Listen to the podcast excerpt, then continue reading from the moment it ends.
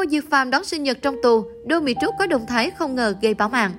Ngày sáu tháng mười một là sinh nhật tuổi ba mươi mốt của Ngô Diệc Phàm. Chẳng ai có thể ngờ được rằng, chỉ một năm trước thôi, cựu thành viên nhóm i ét ô đang còn là ngôi sao hạng A của Cbiz được hàng triệu fan hâm mộ chúc mừng săn đón. Mỗi năm đến ngày này, Ngô Diệc Phàm được rất nhiều đồng nghiệp chúc mừng như Angelababy, Vương Nguyên, TFBoys, Lưu Diệc Phi, Lý Dịch Phong, Trần Vĩ Đình, Jessica, Trịnh Khải, vân vân. Ngoài ra, cứ đến ngày sinh nhật của nam thần tượng, hàng chục ngàn fan tổ chức mừng sinh nhật hoành tráng đến khủng khiếp. Còn nhớ vào năm sinh nhật lần thứ hai mươi bảy, cộng đồng fan Quyên cùng nhau giơ cao hàng ngàn lightstick thắp sáng nhiều giờ liền trong đại tiệc sinh nhật của Ngô Diệc Phàm. Âm nhạc và tình yêu chính là món quà tuyệt vời nhất của cả fan và thần tượng dành cho nhau. Được biết, Fan Meeting Birthday Party Your Fan hai không một bảy của Ngô Diệc Phàm được tổ chức tại sân vận động Thâm Quyến với sức chứa hơn tám nghìn người. Gần mười nghìn lightstick cầm tay được các fan Quyên cùng nhau giơ cao và thắp sáng trong nhiều giờ liền. Nam thần liên tục đốt cháy sân khấu, chiêu đãi fan bằng những ca khúc sôi động nhất trong bữa đại tiệc âm nhạc nhân dịp sinh nhật lần thứ hai mươi bảy của chính mình.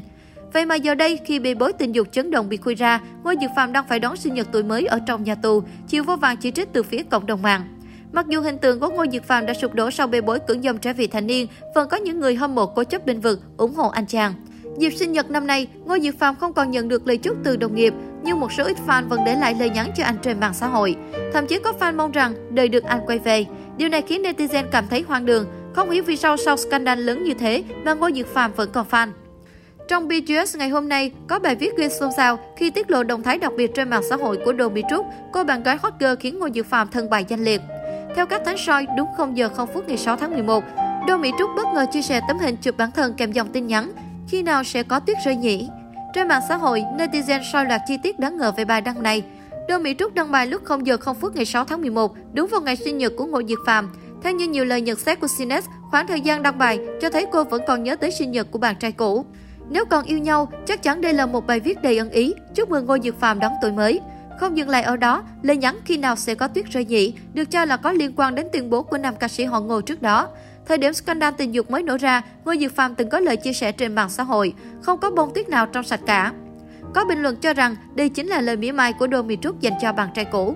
Ở thời điểm hiện tại, sau hơn hai tháng, phía cơ quan chức năng vẫn chưa đưa ra bất cứ tuyên bố nào về tội trạng của Ngô Diệc Phàm.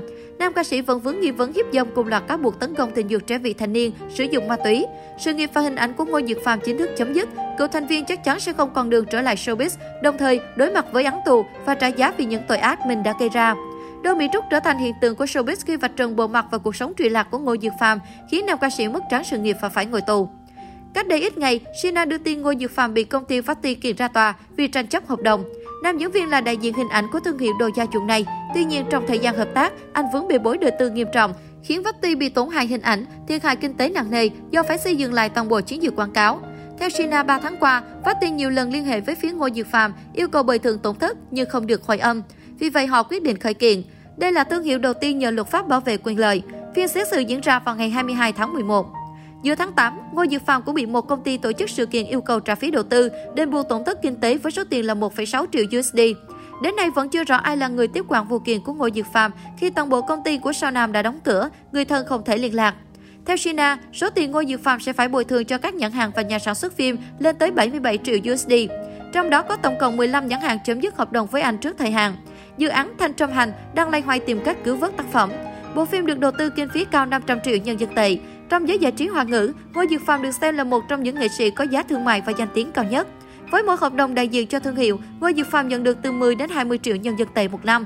Trước đó, nam ca sĩ đại diện mười lăm nhãn hàng lớn, do đó mỗi năm chỉ tính riêng thù lao quảng cáo, sao nam đã nhận được hàng trăm triệu nhân dân tệ.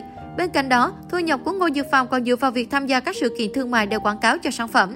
Theo China Times, những ngôi sao hạng A như Ngô Diệc Phàm, Địch Lệ Nhiệt Ba nhận ít nhất là hai triệu nhân dân tệ, ba trăm nghìn u ét đê sau khi đã trừ thuế và các chi phí khác cho mỗi lần xuất hiện. Khuya Khuya cho biết con số này chưa được thống kê rõ ràng, song nhìn từ các hoạt động nghệ thuật, kinh doanh, số lượng siêu xe và bất động sản mà Ngô Diệc Phàm sở hữu, nam ca sĩ có khối tài sản khổng lồ. Tờ Esquire khẳng định ngôi sao này có giá trị hơn một phẩy ba tỷ nhân dân tệ, khoảng hai trăm lẻ sáu triệu u ét đê.